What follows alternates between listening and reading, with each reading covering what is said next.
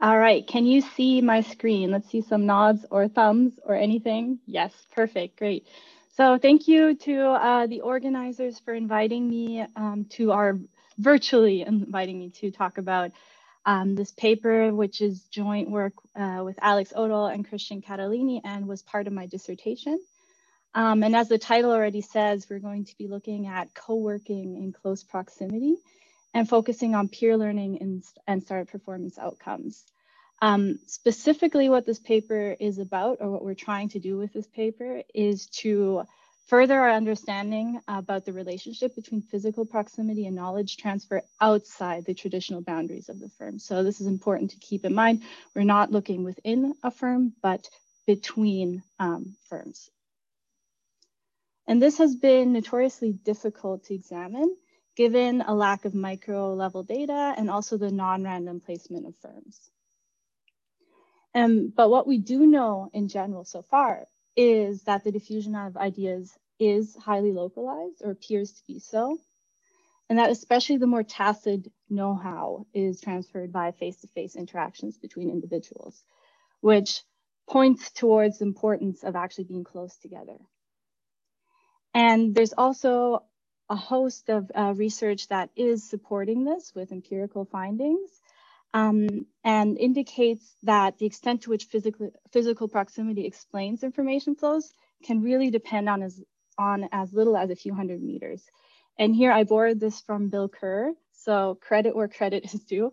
Um, these two papers really nicely show how um, the effects of distance kind of decay very quickly with as little as um, 700 uh, meters or even one to five miles. So these are different papers that show this. But um, while physical proximity is one of the more salient characteristics of distance that affects knowledge exchange, there are also other um, distances that um, can facilitate or impede knowledge transfer and um, exchange. One is the social the other is the knowledge space and the product market dimensions. So these can these have been shown to both um, like kind of promote the desire or also the ability to um, exchange knowledge.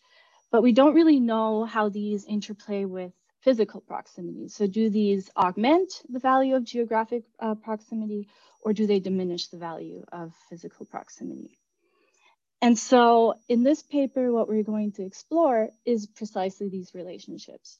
So our first uh, prediction is really more based, it's almost a replication of what we know, is that physical proximity will have a positive influence on peer learning. And the other prediction we have is that social and the physical proximity, that these dimensions seem to actually be more substitutes because people who are, or or firms that are similar in the social dimension anyways are likely to interact no matter what, and the physical may not really help that much more. In terms of knowledge space, we predict that this will be a U-shaped relationship, given that if you are completely different and have no um, knowledge overlap at all, it's going to be hard to share or learn from each other. But if you completely overlap, even if you're close, you're not really going to learn much more. In terms of product market, it could go in any way. So it could be precisely because you're close, you can't keep up these barriers of knowledge flowing and spillovers. So because you're close, you're going to um, share more. Or it could be because you're close, you're going to try even harder to stop um, people from learning from each other. So this is what we're, these are the ideas we're going into this project with. Um, the context, we believe, is a very relevant and important one because we're looking at learning among nascent firms. And we think this is particularly important because, or given findings that indicate that learning from fellow entrepreneurs is especially important. Um, and this is even more um, crucial given that entrepreneurs operate in fast-paced and uncertain environments, which makes local search and these really frequent adjustments and experimentation um, especially important. And from this, what we think is that simply being close to other entrepreneurs facing similar problems may reduce these costs of accessing relevant information um, because they can see it from other firms and or, or can learn it from the others by being in the same space.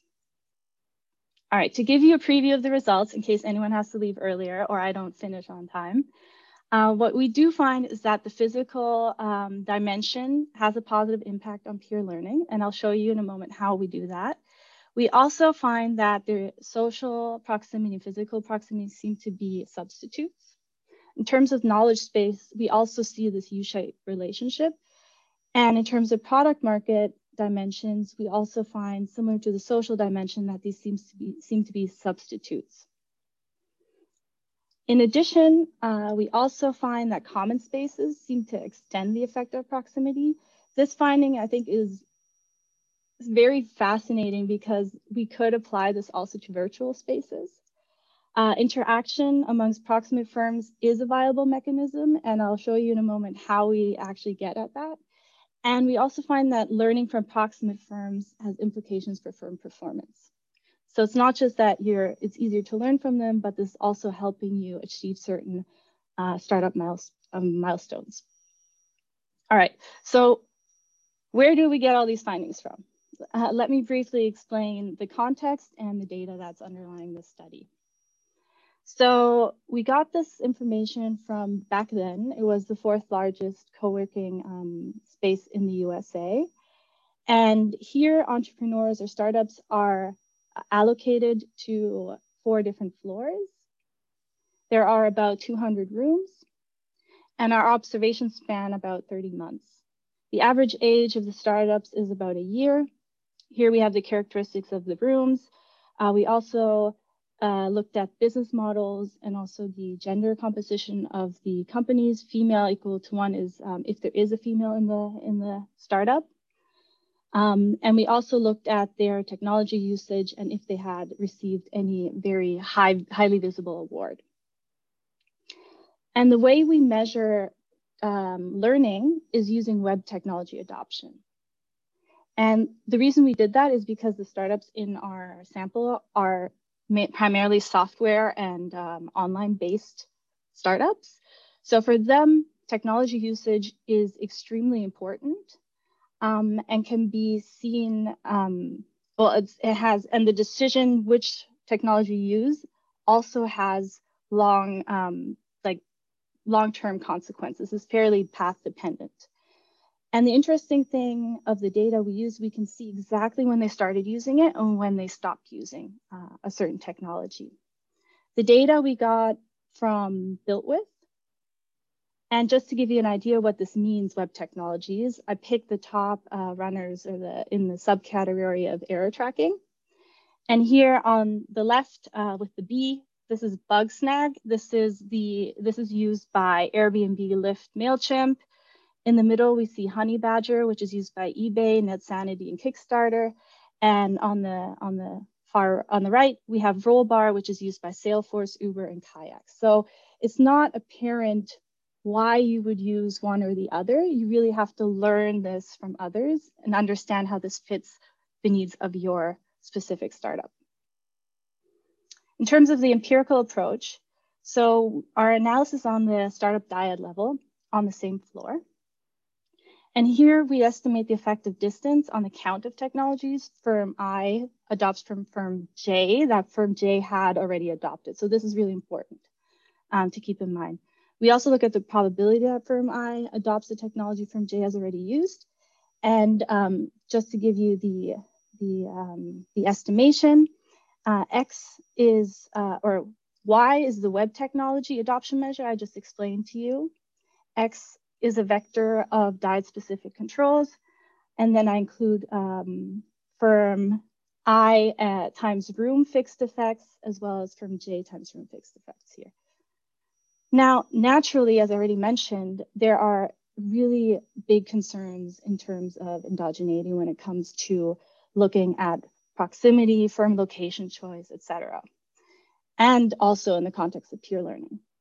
And to address these concerns, we rely on the natural room, uh, random room assignment of these startups in the co-working space. And we also follow recent work um, and produce dyadic robust standard errors to make sure that it's not because of the specific neighborhood you're in um, what we're finding. So in terms of room assignment, lucky for us, we were able to, even when we regress uh, dyad specific characteristics on distance, there doesn't seem to be an impact. So this was a sanity check for us. Um, in terms of physical proximity, and I'm just for a purpose of, um, yeah, of brevity, just gonna show you the graphs. What we see is that those that are very close, there's a strong impact of proximity on uh, technology adoption. And I really want to stress that our um, omitted variable is a different floor. So what you're seeing here is that if you aren't very close, so within 20 meters, this is what our first quartile is capturing, you may as well be on a different floor. Um, so I think this is a very strong and important result. For robustness, we also did a randomized inference or used a randomized uh, randomization inference method to check that this isn't just like, you know, some spurious correlations that we're finding. And we used the Monte, Monte Carlo simulation and randomized closeness between each dyad and estimated the likelihood of adopting a technology as a function of closeness. Again, lucky for us, we found that only two of the simulated draws had a coefficient greater than the point estimate we had, which uh, equals a randomized inference p-value of um, 002, 0.002. Now, in terms of the interplay of other proximity dimensions, I already highlighted these before, but just so that you can see what we actually did. We measured social proximity looking at um, if firms had both a very salient characteristic that only a minority of the firms in the co-working space had. This is if they're majority, majority female or both have uh, are successful, so have received a very um, visible award. In terms of knowledge space, we looked at their pre-period technology overlap and for product market proximity, where we looked at their industry and business models and if they have the same ones. What we find here um, is that, as I mentioned, there's a negative interaction between close and both social dimensions, as we can see here in columns one and two. Columns three shows the product market uh, dimension. Also, the interaction is negative. And importantly, what I really want to stress here is the composite index of being completely different provides the flipped around uh, impact. So here the interaction is positive, which suggests that those that benefit the most from being close are those firms that are very different from each other. Uh, in terms of knowledge space, I already mentioned that we find this U-shaped relationship. So those that um, have a fairly low, but not zero um, overlap in terms of technology are those, again, that seem to benefit the most from being physically close. And I already mentioned plausible mechanisms. Um, here, what we what we thought of, like I mentioned before, um, is this really interpersonal interaction that's going on. And one way we could look at that was to find places with a heightened likelihood of individuals engaging in conversation. And here we exploit a joint event, a lunch, that um, takes place every Friday at this co-working space and look how physical proximity affects the likelihood of attending these events and in what order people check into this lunch. And as we can see here, we find that um, proximity increases the joint attendance, the number and the likelihood of attending an event. And conditionally on jointly attending an event, it also increases the event um, check-in line proximity, as you can see here, with one, within one person to five people, whereas within 10 and 25 people serve as our um, placebo tests, so to speak. In terms of performance, and uh, apologies for going over this really quickly. Um, in interest of time, I won't will not spend um, too much time on the logic of the, the instrument, but both using OLS and um, IV um, estimation approaches, where the instrument is the predicted probability of adopting a technology from a proximate firm. Um, we find that uh, proximity uh, or adopting has a positive impact on achieving seed funding and also funding over a million. So to summarize, what we find is that close proximity greatly influences the likelihood of adopting an upstream production technology, also used by a uh, peer firm, this effect decays really quickly. So after 20 meters, there doesn't seem to be any influence. And then more importantly, it's like for all those that are a little further than 20 meters, it's like they're on a different floor. Um, our results also suggest that the interplay with other proximity dimensions changes the effective distance. So this is important to keep in mind when we're engineering um, these communities and spaces. And interaction with peers is a viable mechanism driving our results. And the findings also suggest that technology adoption from proximate peers contributes to achieving these important startup performance milestones. Um, and to summarize, I'm going to use a quote from a CEO of a graduating startup at this co-working space who mentioned, we are so thankful for our time at the co-working hub. We started off as a small team in the office and all working like crazy um, to try and build a product that customers would see the value of and want to use. We found many companies that we could learn from and were um, able to establish some key relationships that provided timely advice and these relationships directly contributed to the significant growth of our startup. So taken together, this paper informs our understanding of the scale at which peer learning among small entrepreneurial firms takes place, which is very small. Uh, we highlight important nuances in terms of the benefits from physical proximity depending on other structural, social, knowledge-based, and competition-related dimensions. And importantly, we de detect that physical proximity is most crucial for supporting learning amongst firms that are otherwise distant. And where physical structure may lay the groundwork for exchange to take place, other factors may actually determine how firms enact on these presented opportunities. And who knows, maybe this will also help us figure out how to make virtual co-working spaces more effective. Um, so thank you. I think I'm on time. Um, and I really appreciate your comments later on, um, and I'll stop sharing. Thank you. Thank you, Maria. Um, our next speaker will be Deepak Somaya. And I remind you that we can use the chat room to share comments. Uh, at the end of uh, the discussant's presentation, if we have time, we will be able to do Q&A. So Deepak, it's all yours. Thank you, Gwen. I hope everyone can hear me all right. I'm going to start sharing my slides now.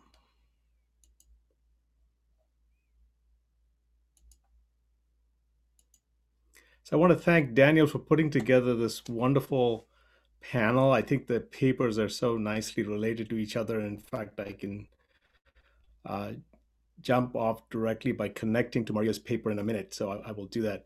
Uh, but let me first sort of uh, introduce the paper more generally. This is a paper on external knowledge sourcing, so knowledge sourcing from other firms, uh, and barriers to employee mobility.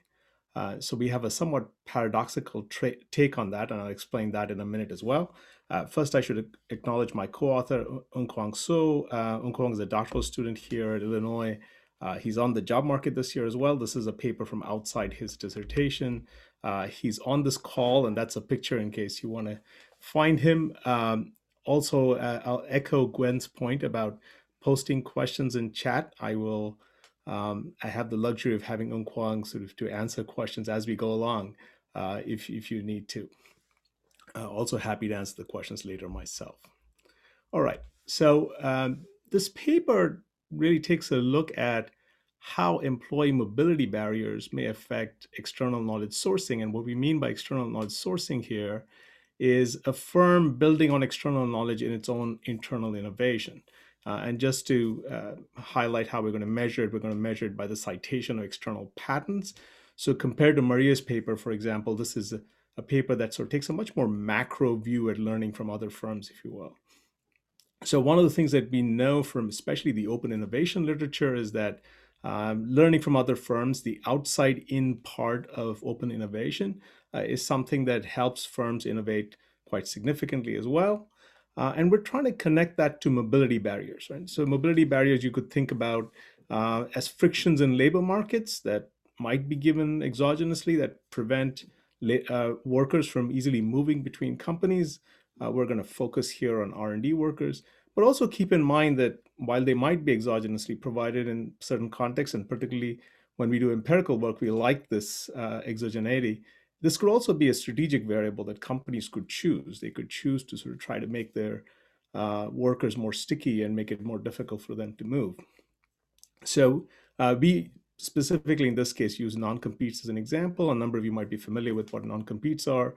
There are clauses essentially in labor contracts that specify which companies, which regions or jobs or technical fields an employee may move to, and even sort of time periods within which they may move. So even uh, if these employees leave the company, they're sort of prohibited by law through these non-competes from moving to other other firms. Uh, and in particular, this can be a type of mobility barrier. And we're going to leverage some uh, quasi-exogenous variation in these mobility barriers to actually test our theory. Now, uh, I would, if I were to guess, most of you are probably thinking, well, if there's barriers to employee mobility, then probably what that does is it reduces the extent of external knowledge sourcing. And so this is certainly the received view. Uh, and this is sort of the, the suggestion. Uh, the, the reason that, that the received view is this, and the reason that the literature suggests that employee mobility barriers may uh, limit external knowledge sourcing is because we widely believe that mobile employees sort of play a key role in knowledge spillovers between firms. Uh, given that knowledge is very often quite tacit, uh, difficult to learn, when, when employees actually move, they're much more effective at transferring knowledge. Um, and so that's certainly true. And so the, uh, the expectation here might be that mobility barriers will decrease external knowledge sourcing. But let me use Maria's uh, very nice paper to, to illustrate the point we're trying to make, right? So it's also true that there are many other ways in which knowledge might spill over between firms, right? So there could be various kinds of alliances, collaboration. Uh, firms could choose what areas to focus on in terms of R&D. There may be customers or suppliers through which they interact. There may be all kinds of informal interactions of the type that Maria was describing uh, some of this might happen in the field. Uh, some of this might happen uh, through scientific publication. And so just to take her example, imagine these firms are in this co-working space. And if the firms are constantly worried that their employees are going to move to competing firms within that co-working space, what do you think is going to happen to the knowledge spillovers between those firms, right?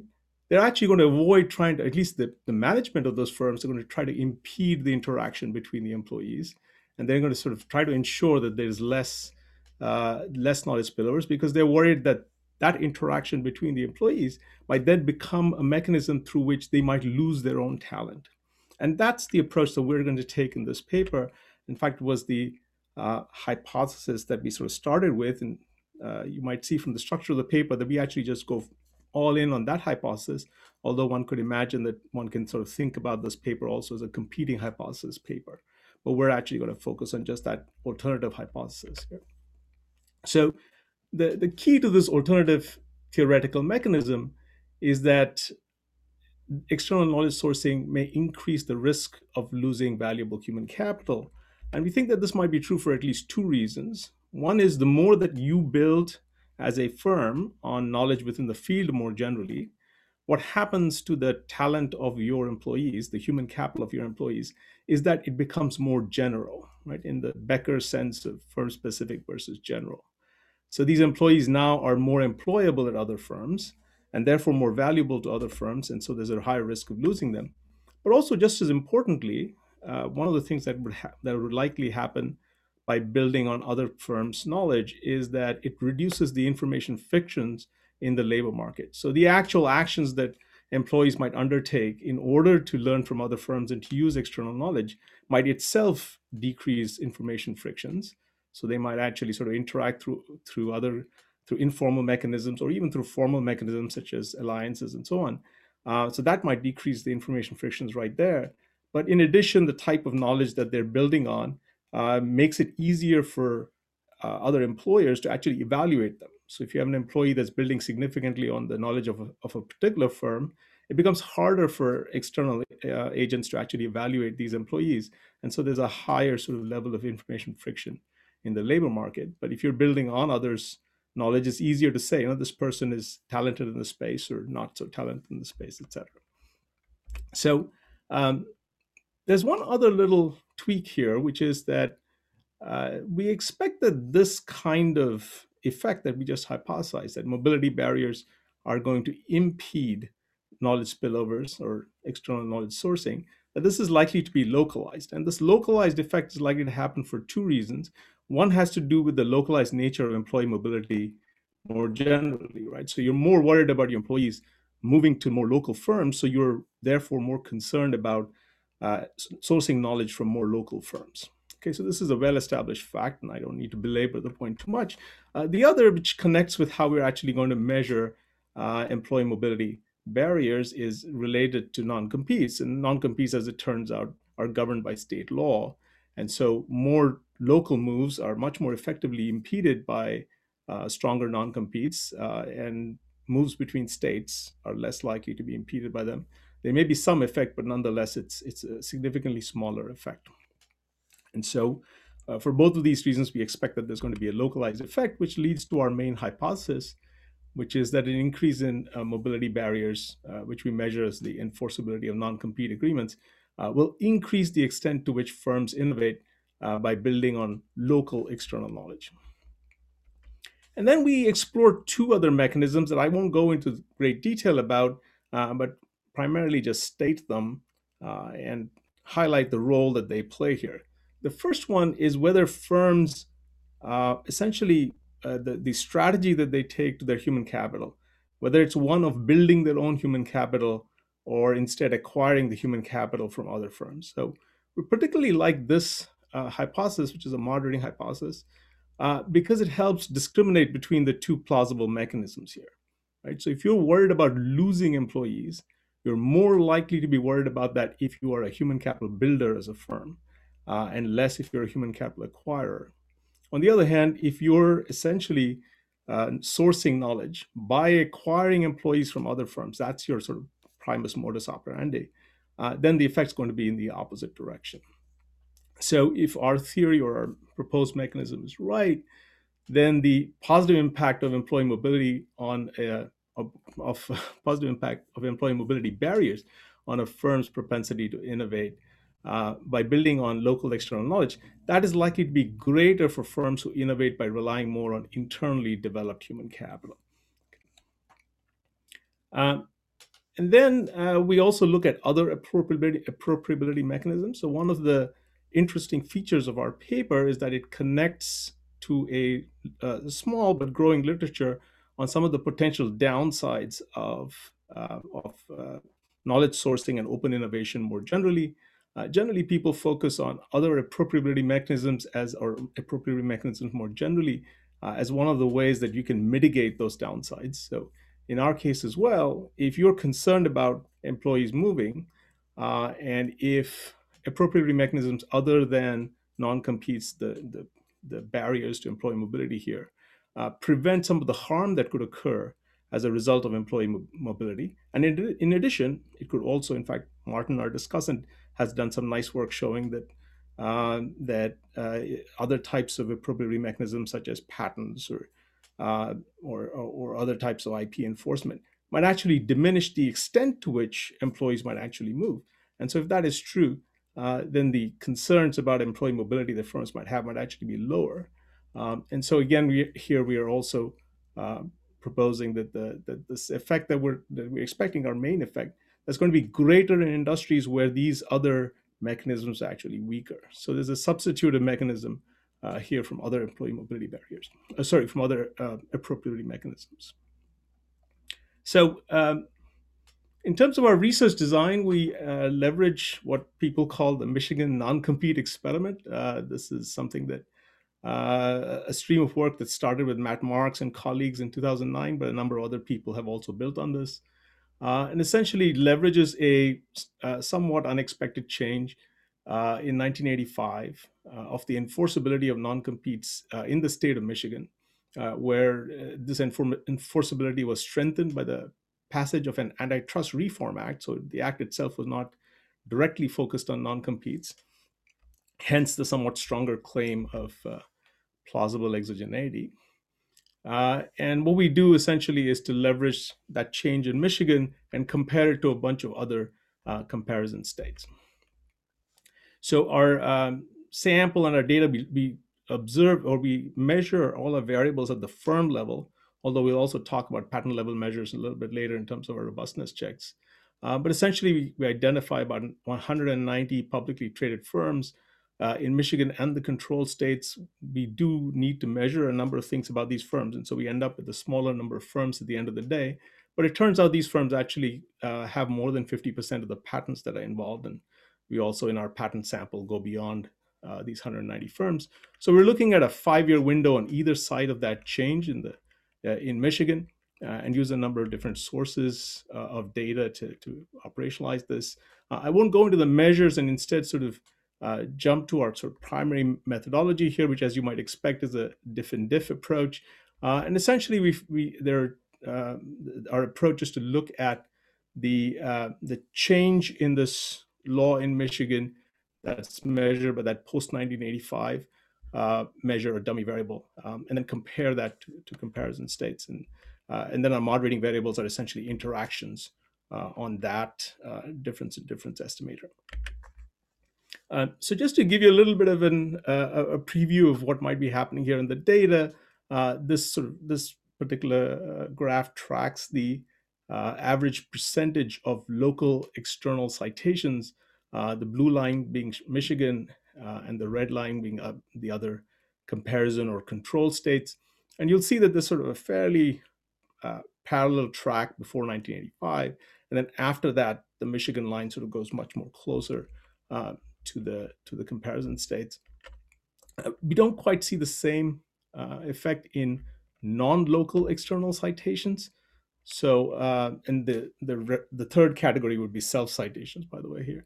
So, um, uh, and, and this is sort of consistent with our hypothesis, right, that there should be a localized effect based on our theory.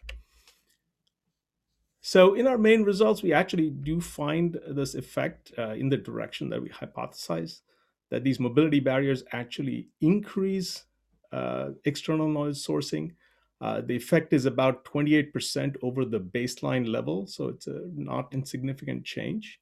Uh, we also find consistent with the uh, hypothesis that tests our uh, our mechanism, so to speak, um, that firms that are human capital acquirers are less likely to be affected by this, and therefore firms that are human capital builders are more likely to be affected. And, and for those firms, the effect is almost 40%. And in fact, as you go towards the human capital acquisition end of things, uh, the effect essentially goes away. And then also firms that have uh, access to other appropriability mechanisms um, are less likely to be affected by this. Uh, and again, the firms that uh, have essentially no uh, or very weak appropriability mechanisms outside of, uh, of the mobility barriers, for those firms, the effect is as high as 60% uh, as compared to that 28% on average. Okay, so uh, there are a large number of robustness tests that we have we have done for this paper. Um, the the two that I will highlight, uh, you can read the rest if there's uh, there's time to go through that really quickly. Um, one is uh, we also use changes in other state level non-compete laws after 2000. And one of the advantages of using that time period also uh, is that we can exclude examiner added citations. And so we find essentially the same results using that data. Uh, and also keep in mind that our mechanism here in this paper is that firms can source knowledge through a bunch of other mechanisms and not just through employee mobility. Uh, and these other mechanisms are more likely to be used if there are employee mobility barriers in place. So we explored one of these other uh, mechanisms through which uh, external knowledge sourcing might occur, for which we have reasonably good data. And that's to look at alliance formation between firms. Uh, and particularly if our theory is correct, we should see this effect in local alliances. And so we find that uh, MARA sort of both uh, increases the, the likelihood of local alliances that's within Michigan and the number uh, of those local alliances. Uh, and then there's a whole bunch of other tests that we do, including, as I mentioned earlier, um, patent level tests uh, and uh, some of the R&D riskiness measures that Conti uses, for example, um, and so on and so forth. All right. So with that, uh, and there's a whole bunch of limitations nonetheless. I will not uh, go into those and I'll skip them for now uh, and jump to contributions and conclusions here. So I think one of the interesting things in our paper is that we, exa we, we re-examine uh, what we might think of as the uh, relationship between mobility barriers and knowledge sourcing. Uh, and we have both theory and evidence that sort of challenges the conventional wisdom on this. Uh, I will highlight that we're doing this uh, for established firms. So uh, the story might be somewhat different, especially when we think about spinout formation. Um, also, uh, what we highlight here is that uh, knowledge sourcing is related to potential employee mobility. Uh, and so there might be some drawbacks of open innovation, uh, which in prior research is largely centered on appropriation of the rents from this innovation. Uh, but we, we're also sort of highlighting here a downside uh, that involves human capital loss from open innovation. Uh, and then uh, we can also sort of connect here human capital strategies or mobility barriers that come about due to human capital strategies and firms' innovation strategies, uh, and the idea that if you have more control over employee mobility, this might facilitate more open innovation by firms. Uh, and last but not least, we also show the interplay between different appropriability mechanisms.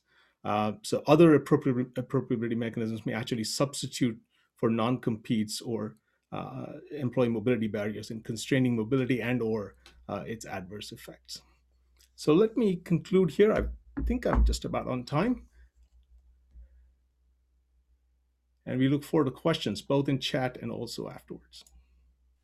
Terrific. Thank you so much, Deepak. Uh, our next speaker is Ines. Okay, hi everybody. Uh, thank you so much to the organizers. I'm hoping that you can see my slides by now. Um, thank you so much to the organizers for including our paper here. This is joint work with Sharique Hasan and Rem Koning.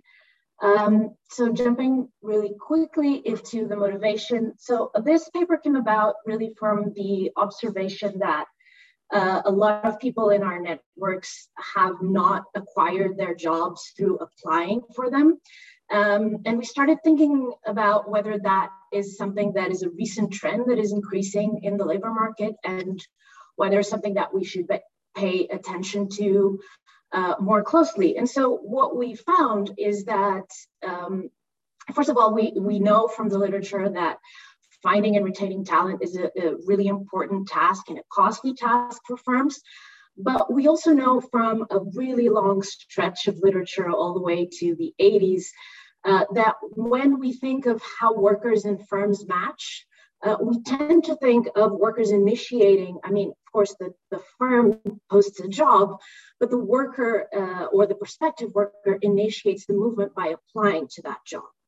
And so um, this, of course, this, of course, implies that uh, workers are searching for jobs, but we have some recent evidence that tell, tells us this is from um, last year, or early last year, 2020, uh, some recent figures from the Fed uh, telling us that one in three uh, job switches actually come from workers that were not looking for jobs.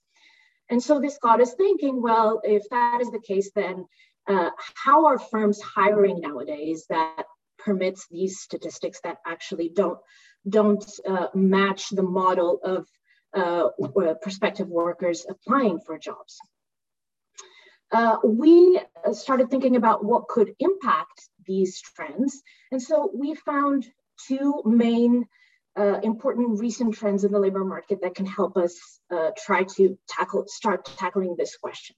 One is, of course, digitization. And this uh, is something that is not new to anybody, especially after a year like the one we've had.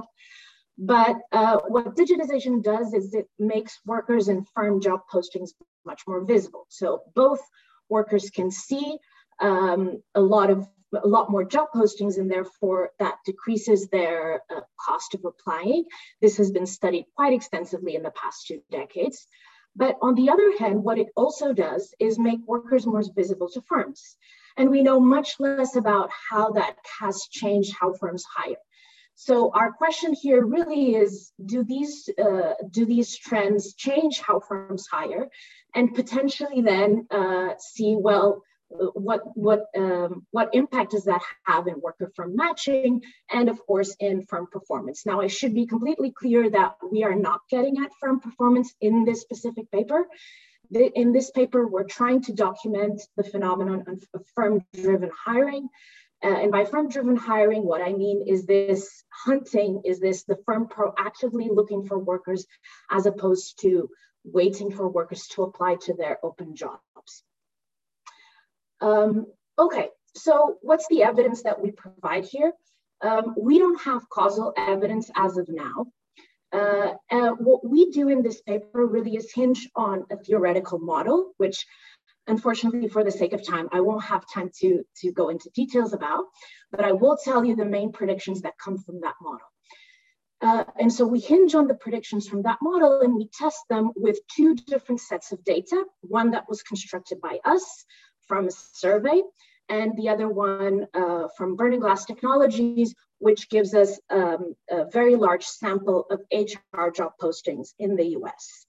So with these two data sets, we hope to provide evidence of, uh, of, an, of a new trend, or at least an increasing trend, if not new, uh, of firms hunting for talent and when and which firms seem to benefit more from this uh, hunting mechanism. So in our labor market model, uh, we look at uh, two sectors, so high skill and low skill. And the main uh, idea of the model is that a strong skill com complementarity, or if you will, a strong dependence on highly technical skills will uh, grant hunting for talent uh, more benefit for that firm. And at the same time, if the cost of reviewing incoming applications is particularly high for a firm or for an industry, be it because they have too many applications or because exactly they are looking for a very specific type of skill set, uh, and therefore each application will need to be reviewed much more carefully. Uh, this also increases the likelihood of firms wanting to engage in hunting for talent. And so as I was saying, we use these two data sets. One is a, a, a comprehensive um, representative is what I meant, representative survey over the US working population to see how they got their jobs in 2020. Mind you, this was right before uh, COVID hit. Um, we have done a follow-up survey that has not changed the numbers that I will show you today, but the numbers that I'm showing you today are really uh, about a year ago-ish. And um, yeah, and finally, then we complement with more historical data on um, the burning glass technology, job postings for HR. And hopefully I'll have time to explain both. So let me go really quickly into the predictions that come from the model. So as I said, we have a theoretical model that tries to rationalize um, a, a behavior of firms. So we completely take the firm side approach here. Um, and we, we try to rationalize the behavior of firms where they have two choices. They can hire their workers uh, through outbound recruiting, or another way of saying this is the hunting for talent. And that means they need to spend resources looking for potential right candidates for the jobs they're looking for, or they can not engage in that activity and just wait for applications to come in. And so what our comparative statics pred predicts um, is that profitability of outbound recruiting will increase with firms binding skill requirements. So another way of saying this is for firms that require, for the job postings they're looking, um, that require very high technical skills or very specific technical skills, uh, meaning they would they would want a sort of an off-the-shelf solution and hire someone that has the exact experience they're they're needing. Then we expect um, from the, the model tells us that higher skilled sectors should rely more on outbound recruiting. Um, at the same time, if the cost of keeping an open vacancy is high, uh, be it because the firm is smaller and therefore the span of control of the job posting they're hiring is much higher, or because they're less known, and usually that also correlates with small or perhaps young firms, uh, then we should see for those uh, that hunting for talent is also more profitable. And uh, just a few more comparative statics that we that come from our model. If the firm's cost of reviewing applications is very high, we should also expect them to not rely as much as in inbound applications, but proactively look for workers. And the same thing is true and quite trivial. This is not, so this last prediction really doesn't necessarily come from the model, but, but it, it is worth mentioning that if there is a decreased cost of acquiring external information on candidates, then of course we should see firms at the margin engaging more in looking for candidates, right? So when I say decreased cost, I mean the availability of platforms such as LinkedIn or for certain uh, professions, we're talking also about GitHub and other uh, ways to showcase the candidate's abilities in a particular field. So if the cost of looking for those types of information goes down, then we should expect uh, firms to engage more in outbound recruiting. And so how do we take these to the data? Considering the predictions that I told you, we were expecting to see more hunting for talent in uh, sectors where firms need high skilled individuals, meaning high skilled workers should be relatively more hunted than non uh, high skilled workers.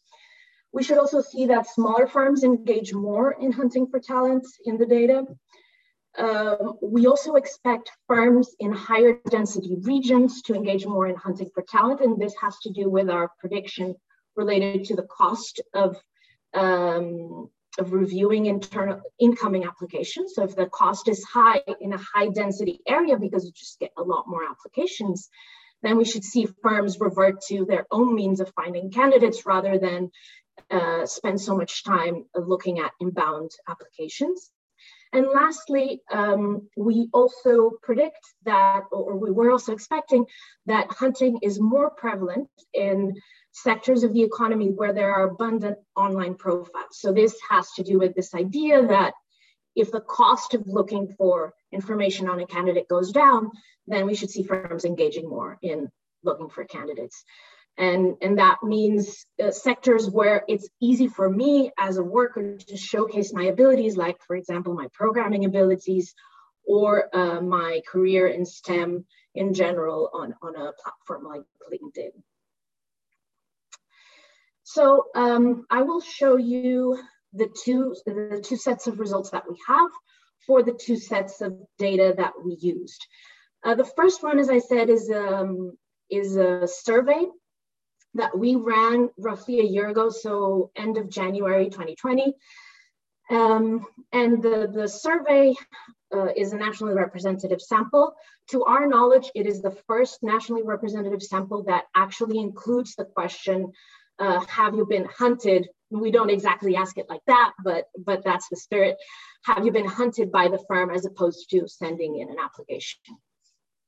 And so the, the question that we ask is which of the following options best describes how you first got hired by your present employer? And for the sake of comprehensiveness, we try to be as, as, um, as broad as possible. So we the first option is of course the traditional, I found the job posting and I sent in the application. But we also have options related to referrals, which we know are an important way uh, that the labor market moves in this space. So I was referred by uh, an, an existing employee. And then we have number three and four, which we use as our measure of hunting for talents, which is a recruiter from this employer reached out to me or a headhunting firm reached out to me. So these three and four is what we consider our firm-driven search variable. And lastly, we also have, just for the sake of completeness, I reached out to a headhunting firm, which uh, really has very little expression in, in the data we, we analyze. So this is the first set of data that, that, um, that we analyze. The second set of data is, uh, of course, as you can see, this is a one-shot uh, this is a one-shot survey. We do have a follow-up um, that um, maintains the magnitudes of the numbers we find, but we really have no historical or reliable historical perspective. So we try to complement this with burning glass technology data. This gives us two things. One is it gives us more of a history of what has been going on inside firms in terms of their decisions to hire recruiters, but it also gives us exactly the perspective that, that we're looking for, which is which firms are choosing to engage in active recruiting as opposed to waiting for applications to come in. And so th for this, we have a sample of a bit over 160,000 firms over eight years. So let me show you the, the results for the survey. The highlight result, which is really the average for the whole, um, the whole sample, is that about 18% of workers as of end of January 2020 got their job through firms um, driven search. So the firm actively invited them to apply. Now, as I was telling you, we, we don't really have comparable historical evidence. The closest thing we found, which isn't directly comparable because it was not a nationally representative sample, was from the GSS uh, survey back in 1991, where a similar question was asked in their survey. And the number that came out of that survey was 4.2%. So 4.2% of workers had been uh, hunted as opposed to what we see now, which is closer to 18%. Even if we take into account that these aren't directly comparable samples, there is an order of magnitude of difference that really caught our attention. And then the heterogeneity that I mentioned in our predictions is, is what we find in the data. So the first thing is uh, high skilled jobs are associated with higher incidence of firm driven search. And we show this both in education, as you can see, I'm looking at the left set of columns in this graph, so firm driven search. And it goes from lower, uh, lower attainment, lower education attainment to higher. You can see that the higher educational attainment, the higher the, the incidence of firm driven search. Same thing on the income dimension, meaning higher paying jobs are more hunted for.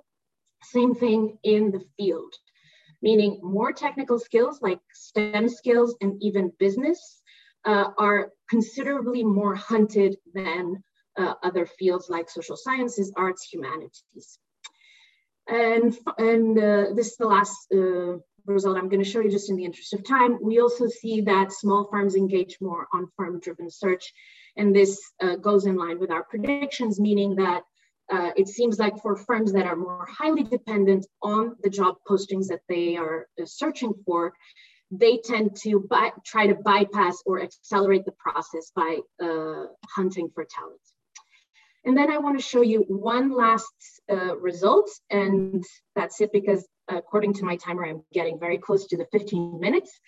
Um, when we go to the uh, burning glass technology data, which give us both a historical perspective, as I told you before, but it also gives us the uh, what it, exactly how firms are, are looking at this problem, uh, because it, it is based on firm job postings we look at HR job postings, and what we see that is really staggering is an, about a threefold increase in the last 10 years of uh, hiring for HR po job postings of professionals that have recruiting skills, meaning they have recruited, actively recruited people in the past. And this actually matches quite closely the increase in demand for recruiters with the social media skill which after talking to a lot of recruiters in the field, uh, it seems like what that means is recruiters that know how to look for candidates on LinkedIn and GitHub and, and platforms such as these. So let me conclude by just telling you that in this paper, we provide a theory and descriptive evidence of how the mass availability of information on workers has changed how firms hire, and specifically, it has increased their investments in firm driven search for talent.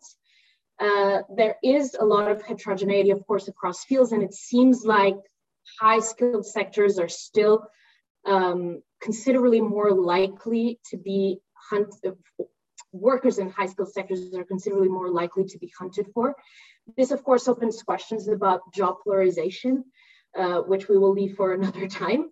Um, and at the same time, we, we have this interesting evidence that firms have been increasing their capabilities in uh, recruitment, and uh, we don't really expect that to, to go away anytime soon. So we're interested to see how how how this changes over time. But it seems like it's a trend that that is here to stay. And that's it. Thank you very much. Sorry if I went a little over time.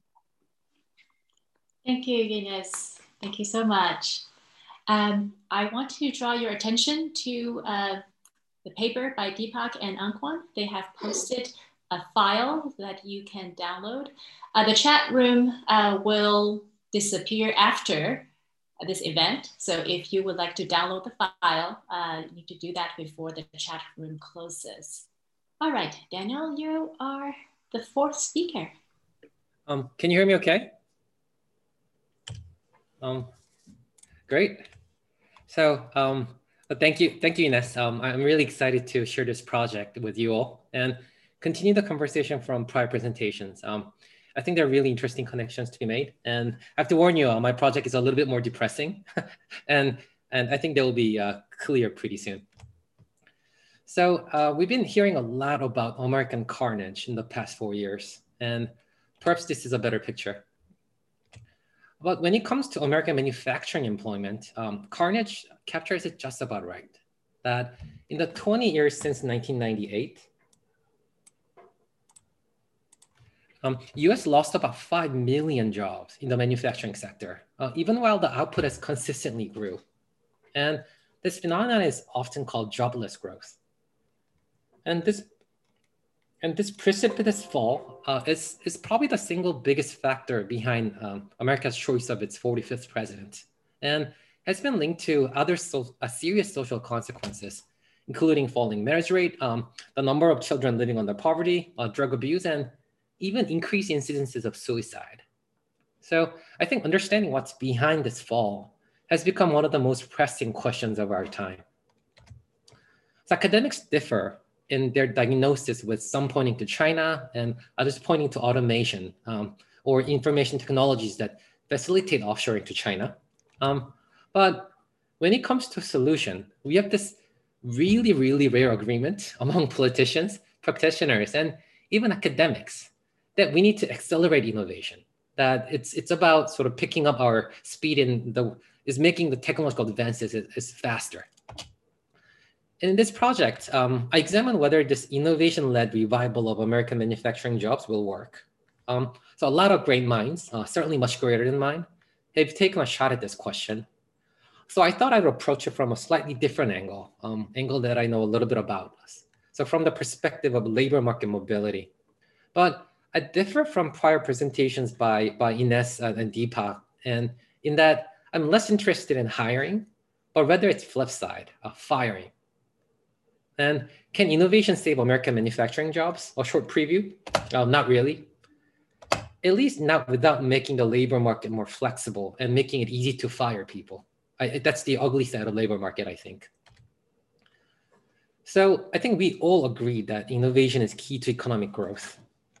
And today I will follow Teece. I'll be very Teecian today, hopefully more, more Teecian than David Teece himself, and break the innovation process into two subcomponents. Um, technological invention followed by commercialization. The distinction, I think, is simple enough. The invention part largely centers around R&D activities and discovering something useful. Patents are probably the most tangible outputs here. Um, then they must be embedded into a product, manufactured in a large scale, and marketed and distributed. Um, most of the job creations, um, at least in terms of headcounts, it's about the manufacturing part. And what's really important here is that there used to be this very tight coupling between invention and post-invention production. So commercializing technological inventions, it's, it's, it's a complex learning process that requires, um, I mean, many, many annoying rounds of going back and forth between inventors and engineers on the production floor. So even as firms aggressively outsource and offshore more routine activities, uh, think of call centers. So this adjustment requirement uh, rewarded close coordination um, over uh, access to cheap resources and kept the investments to commercialize new inventions um, in the US and actually typically right across the street in close proximity to the location of the invention, hence the tight coupling. But um, let me give you an important example of this coupling breaking down. Um, so if everyone could pick up uh, their phone and flip it over, I mean, you're probably seeing this. It's something we see many, many times. Designed by Apple in California, assembled in China. And more, general, more generally, invented in US, manu- manufactured someplace else. So it's not really about this part. Although there's so much insecurity about that at the moment, about losing technological leadership to China. And it's certainly happening in some sectors. But if you look at at least the number of patents or R&D spending, um, US inventive activity is doing just fine. Uh, it's really about, when it comes to job loss, jobless growth, it's really about the failure to convert technological inventions into domestic production. It's about losing that tight coupling. And I'll show you that it has become really difficult to fire people in the US. And it is this rigidity um, in the labor market that led to the jobless growth, that led to the loss of this tight coupling. And I mean, I don't need to tell this audience that innovation is disruptive and requires a lot of hiring and firing. And I mean, companies before they collocated invention production because they wanted to go after that rapid coordination and flexible adjustments. But if you take that away by making firing more expensive, farmers are much better off going someplace else. Um, and now that invention and production are decoupled, I mean, it doesn't really it doesn't matter how much we subsidize R and D, how good we are at, how better uh, we become at, at innovating. It, it will it will create it will create a bunch of billionaires, ten or twenty of them, but it won't create that many jobs. So I mean, the idea that flexible production is critical to uh, commercializing invention, um, not exactly revolutionary, um, not exactly um, exciting, but turns out separating the two is really difficult uh, because they're interdependent. Um, and I'll tell you shortly how I uh, brilliantly achieved this task that no one has pulled off before. Um, but why is it difficult? So even, even when you have an exogenous shock that affects the production only and not R&D, the shock ends up traveling upstream and affecting farm R&D activities anyway. So when it becomes more expensive to fire folks, um, firms redirect their R&D uh, to less disruptive projects, even if they're of lower quality. I mean, we've seen this interdependency under many different names, um, but Teece calls it co-specialization, um, where complementary assets uh, specialized fit invention and invention specialized fit complementary assets. So let me very quickly outline the intuition a bit uh, with uh, using a regression specification. So let me start with an exogenous shock on firms' ability to fire people. So for, for, um, for some ugly historical reasons, uh, US maintained a doctrine called employment at will. Um, this basically allowed firms to fire employees at any time without any advance notice. So the firing cost was close to theoretic zero.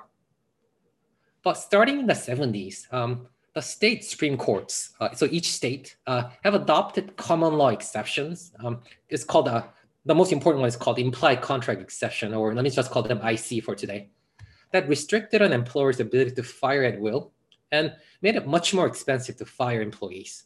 So IC here is a binary variable set to one if a state adopts IC by ERT. And the dependent variable is firm, uh, firm employment growth, measured as uh, year-to-year percentage change in the number of firm employees. And for invention, um, let me use patent-based proxies of technological invention.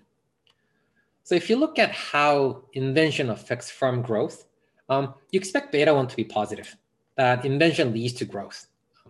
You also expect the interaction between invention and IC, or increased firing cost, to have a negative effect on employment growth. So beta should negatively moderate beta 1. Um, again, I think that's pretty intuitive enough. But the complication is that IC also ends up affecting invention, the nature of invention. So, I mean, to put in the language of reviewer number two, um, you know, our best friend, invention is endogenous to IC.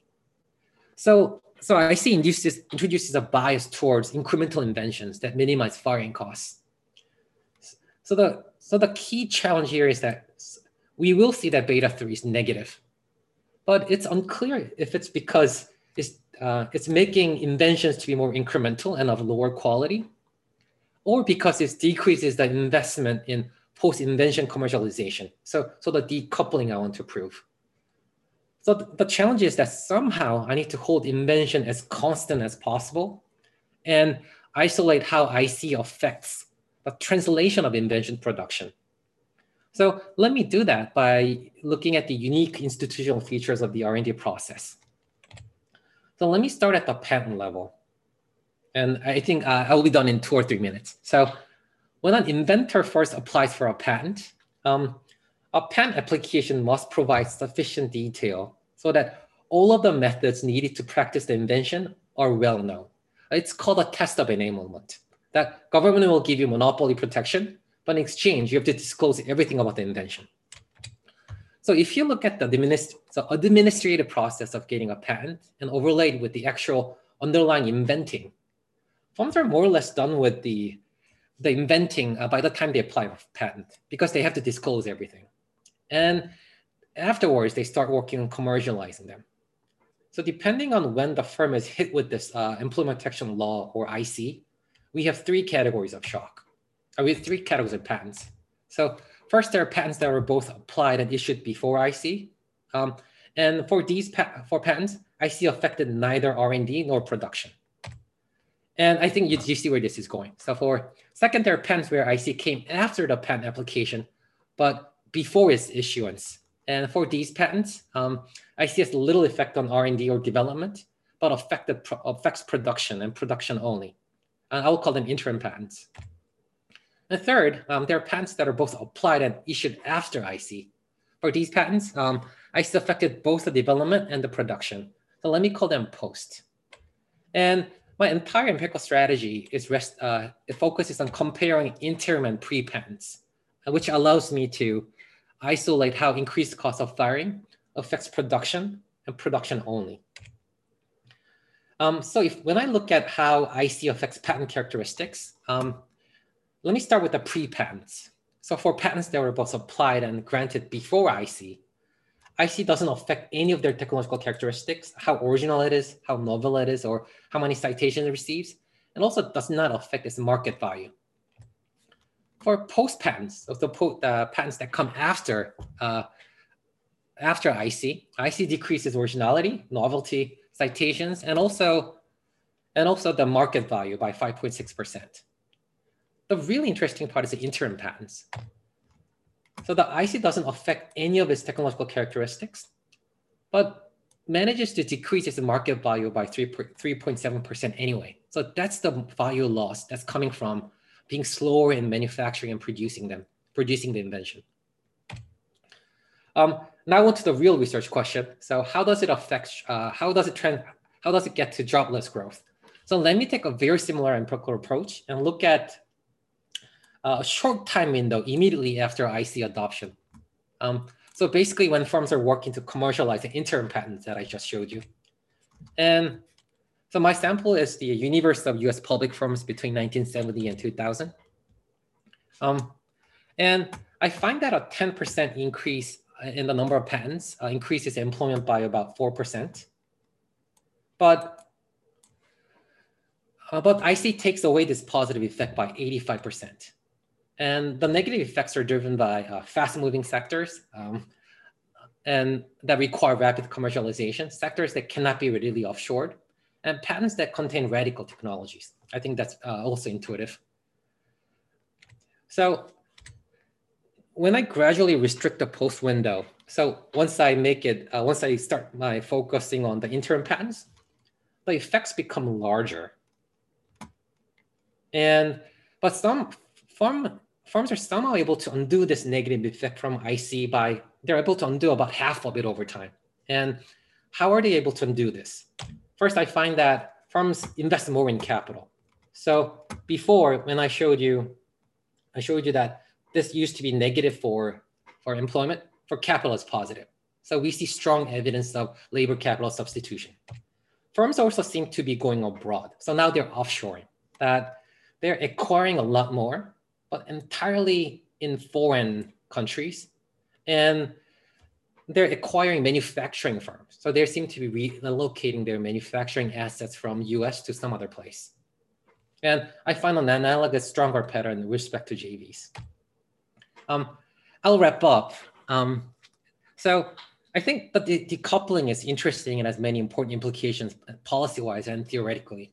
But just one point I want to make is that we need to be much more tempered uh, in our belief that technological advances can fix our problems. I think we have this idea that technology will fix uh, a lot of things going forward, but at least they no longer create jobs, even while increasing productivity and firm profits and you know creating billionaires. And unfortunately, I think so many of our societal problems are coming from the lack of jobs. So thank you. Um, Martin, it's all yours. All right, thank you very much. So let me share my screen.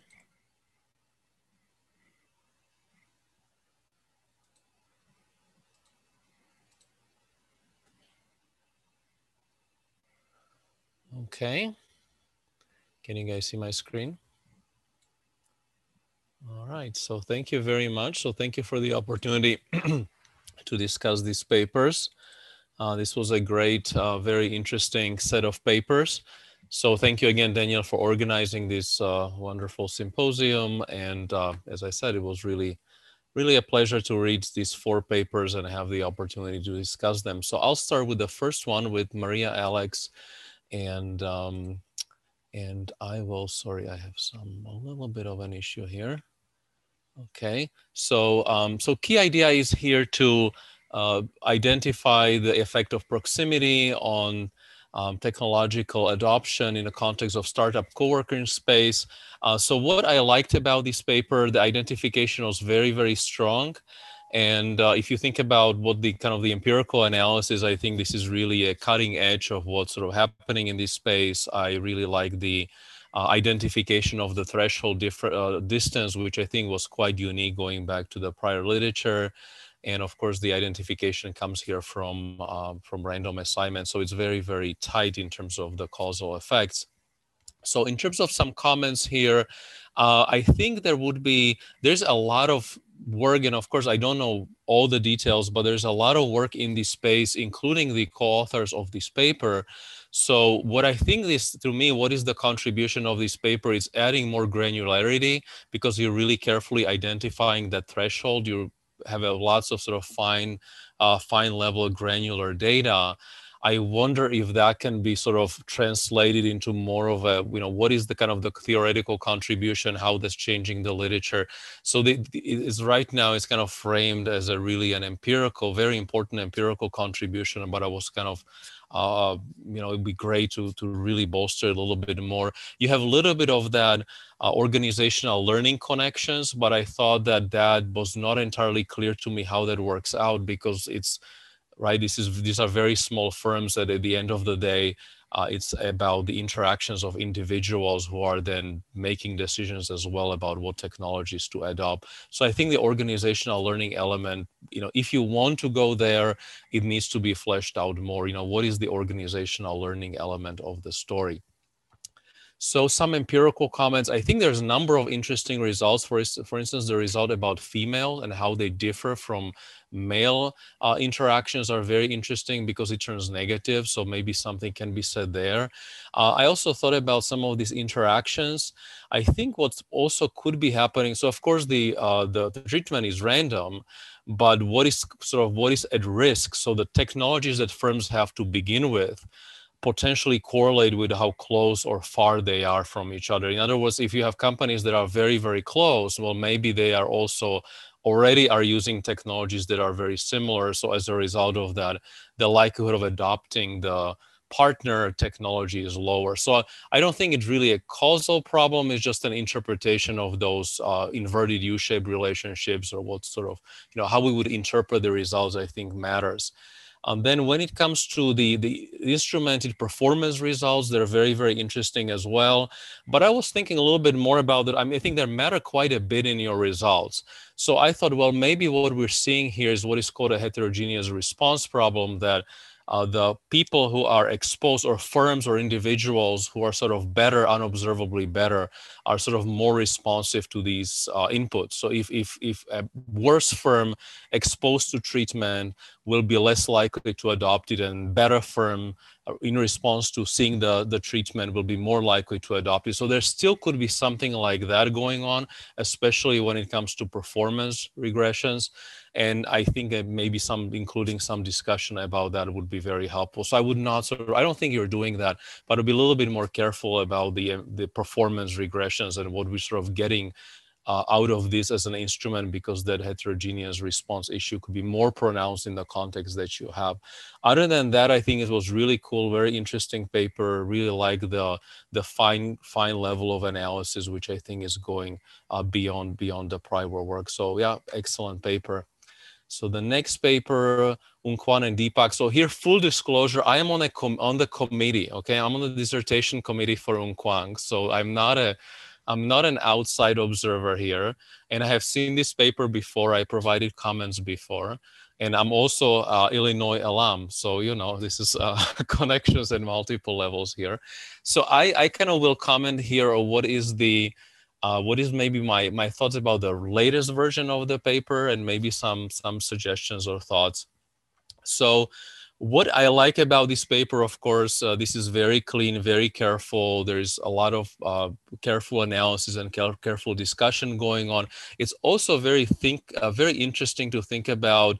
The results here are counterintuitive, as Deepak was saying, because we're, you know, prior work sort of think about restrictions on mobility as improving uh, as, as as impeding knowledge flows and here we kind of see the opposite result. So that's a there's a very interesting sort of theoretical tension here and it's sort of useful to think about why is that happening and, and which contexts are enabling that kind of spillover sort of to occur um, what I thought about reading the, the latest version of the paper is that I think it's maybe a little bit more in the paper than in presentation. There's sort of you hanging your head on one mechanism.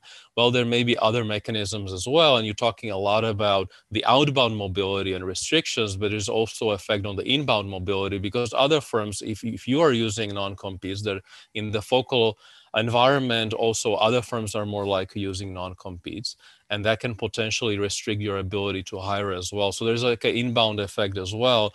And I think it goes in the same direction, but it may be helpful to think about uh, think about that as well. There's also, I think maybe you, Deepak, you did a, a nice job discussing sort of the literature, but I think in the paper, I don't think there, there could be more could be done, sort of building up the tension with prior literature and maybe trying to reconciling it and, and more of a, you know, how we seeing the mobility being bad for uh, restricting mobility being bad for spillovers here we see the opposite effect i think that's sort of the punchline of the paper so maybe that could be brought up brought up a little bit more in the paper i think the presentation you actually uh, well, well, we were, you were doing that. So when it comes to exper- when it comes to empirics, I think there is also very interesting that we have here the Michigan experiment, and we also have very consistent results using the indexes. And this is it's right now it's being used as a robustness test but i thought this could be elevated a lot more because there's not many paper that are, have really robust results and are showing full set of results both sort of the cross section now within state comparison using the indexes and michigan experiment at the same time. So i thought that would be uh, useful to sort of elevate those results more there's also, I think you talk about it in the paper, there's also this concern that there's something strategic going about citations and, and concern could be that post Michigan experiment, post MARA, maybe firms are more uh, careful or more sort of cautious about each other and they expect more litigation. So they're going to cite each other's patents more as a kind of a defensive strategy. And the way you address it in the paper is that you are uh, taking out examiner edit citations and using these indexes as opposed to just MARA. So I think it works for the robustness test. But again, I think because it's important, I would sort of suggest elevating uh, elevating that more. But overall, yeah, it's a it's a great paper, as all the other papers of uh, dissertation, and he's he's an amazing uh, amazing student who's on the market, amazing candidate. So if you if you guys have uh, jobs, job openings, I highly recommend uh, taking a look at his a look at his dissertation and job market paper. So a little bit of a plug here. All right, so the third paper, Ines Sharique and Rembrandt. So this the key idea is here the high skill workers, a demand for high skill workers and lower cost of search will lead to greater investments in talent search, which you ca uh, call the outbound recruitment. And you also build a model and a theory that makes those predictions that Ines was discussing. So uh, what I like here, again, very very clear, very careful, very nicely written paper, novel data, great survey. There's also data triangulation. You have multiple sources of data, which you're nicely bringing together. Uh, so that's very good. Uh, there's also, in terms of my uh, comments on the theory side, uh, there's a little bit of a so there's a, there's a framing in terms of human capital, firm specific human capital. I thought that could be fleshed out in more detail. If you again want to link to that literature more, um, depends on where you're sending the paper. Same for the model. I thought the model was very nice and very clean, nicely done, but you almost making the theoretical predictions before the model and then model kind of comes up with the same set of predictions. So do we need both? Again, it will probably depend on the journal where this is being sent to. But overall, it kind of fits uh, nicely together. Uh, when reading that paper, I thought was what is really interesting is how changing, and I don't think it's really fleshed out in the paper, but maybe that's a paper number two. I thought it's very interesting to think about how changing the nature of the product market is it just changing the demand in the labor market i think you're touching upon these issues a little bit but of course limitations of the data may not allow you to explore all of that but i thought that's really the fundamentally interesting question if we have let's say more winner takes all markets or markets which are now more global or more sort of interdependent that has some implication for how people are recruited. And I thought that's a really interesting tension that you know could be fleshed out perhaps in, in future work. There's also a little bit of a size prediction here, which I thought could be, uh, you have it in the data, but it could be maybe theoretically uh, better connected with the others. So right now, as Ines, as you said, this is more of a descriptive focus at this point, which is fine to establish the facts. Uh, what I thought is really also interesting, there is the professional headhunting. And if I'm correct, if I'm interpreting the tables correctly, the uh, professional headhunting is seems to be driving some of the results in many of the tables. So if you look at uh, if you look at just the recruiters reaching out, so those uh, seem to be more stable in some of these tables. And I thought that's an interesting result, and maybe we need to flesh it out more. You know why is that the case? And of course, in the lower skills, you will not expect a lot of professional headhunting occurring. Maybe in some of the lower positions, you would not expect a lot of the professional headhunting occurring. So it is in the more in the higher skills. So is that something that uh, maybe would require more discussion or more analysis? You know, what is the relationship between uh, between the, those two categories because they seem to make a difference is not sort of occurring to the same extent in both of the categories for, for most of these variables that you're looking at, not for all of them. So, and it's the same, you know, how is done in the prior work? Does it, you know, is it the same categories, how they can be, how, how these things were interpreted in prior work? I thought that would be nice to discuss some of those things in the paper. Um, second thing is I think some manipulation checks would be helpful. How did the respondent interpret the difference between referrals and recruiter interactions? Maybe if you have a high skill worker, you know, how did they sort of maybe start with a referral, but then you have they have more interaction. So they, how it get then get gets categorized. So some conversation about those type of questions, you know, how people feel about how people interpret these questions would be helpful overall, again, very, very strong paper, uh, very interesting to read. So the last paper, Daniel, so the key idea is we have these implied contract exceptions, legislation made firing costlier, and that is sort of leading to the decoupling of innovation and manufacturing and sort of lead, led to the off, offshoring and moving of the facilities uh, abroad. So, so what I like about this is very comprehensive paper, very, very important implications as Daniel was showing us with his uh, pictures of Trump at the beginning, which we're, uh, which we can all relate to the, uh, you know, the tensions and the relief and all of that. So, so I think what is really interesting here is that it is very, very important question that he's, it's a big question that he's trying to address here and uh, and it has important policy implications. So some comments here. Uh, I think it's because this is a big problem. This is a big question. Maybe it's better to start smaller and maybe start sort of piece by piece as opposed to attacking the whole thing at the same time. Uh, I thought there's many moving parts in the paper, so maybe there's like one element and maybe try to pin it down and then move on to the next one. Um, there was there was also in the paper. There's a lot of discussion about moving from incremental to radical as a result of these IC legisl IC uh, rulings. Um, that was maybe need. I wasn't entirely clear to me, you know, how those mechanisms sort of play out on the empirical side, I think the same with the pre, interim, post patent differences. I think I, I can see where you're going with that, but I think we need more, you know, how more explanations. And maybe that's the one piece that you focus on first and, and sort of flesh it out more. Uh, I was also thinking, and this is something which maybe, so there's multiple prior studies that have looked at these IC, uh, IC, IC adoption as exogenous. But it, I could also imagine a, a, sort of a situation in which you have people getting fired and plants are being closed and that you know as a result of that we're getting lawsuits in the state and then it bubbles up to the supreme court and supreme court makes some sort of ruling.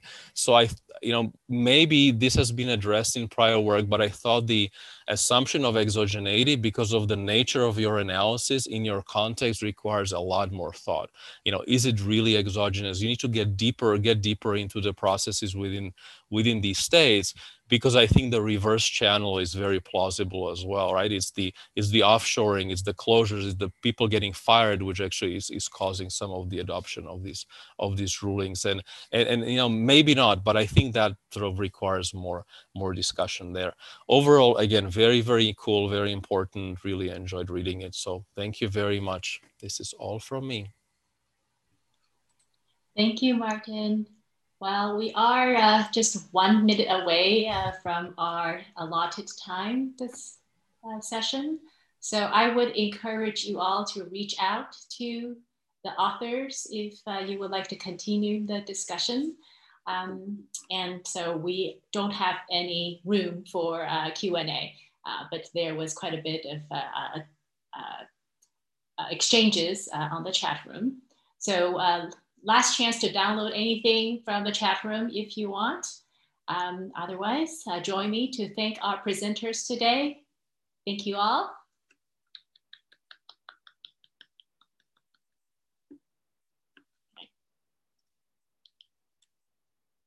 We will see you at the next STR event. Bye now.